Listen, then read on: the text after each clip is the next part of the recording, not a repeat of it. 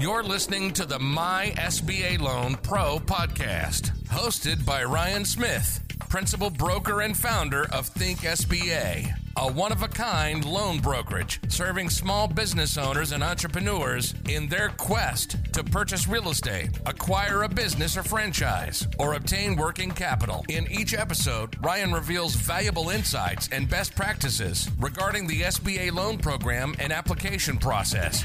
Let's get started. In this episode, I will answer the 10 most frequently asked questions I have received from business owners regarding the Paycheck Protection Program. Number one, can I use loan proceeds to hire new staff? The answer is no. You must maintain current employment levels or rehire employees laid off or furloughed and use 75% of loan proceeds on payroll. Number two, can I use loan proceeds to pay my primary residence loan payment if I am a home based business?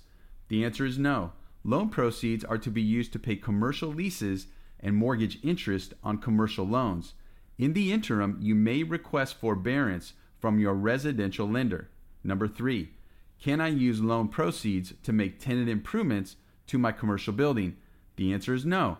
Tenant improvements are not an allowable PPP loan use.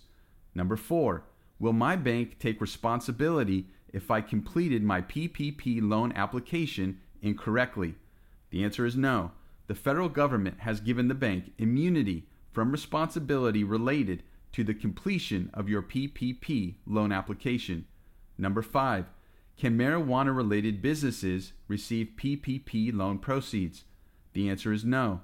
The manufacturing or distribution of marijuana is illegal at the federal level and therefore businesses engaged in one or more of these activities are ineligible to receive PPP loan proceeds.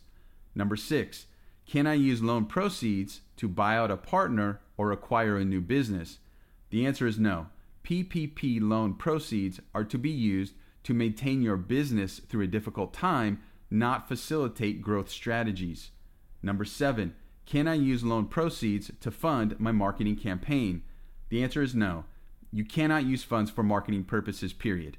Number eight, can I be prosecuted for lying on the PPP loan application? The answer to this question is yes. The Department of Justice is currently reviewing loan applications for any information therein that is considered to be misleading or fraudulent for future prosecution. Number nine, what happens if I don't use all of my loan proceeds? You may either retain unused proceeds that turn into a loan or return unused proceeds to the bank during or after the eight week period. Number 10. What if I don't have any work for my employees?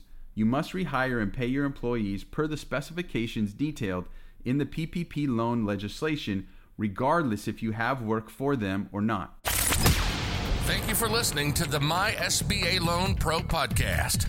Be sure to like, share, subscribe, and leave a review. But most importantly, we hope you'll use this information to start your SBA loan journey today by texting or calling us at 858 762 2774 or completing our online application at mysba.pro slash app. That's mysba.pro forward slash app. We look forward to working with you.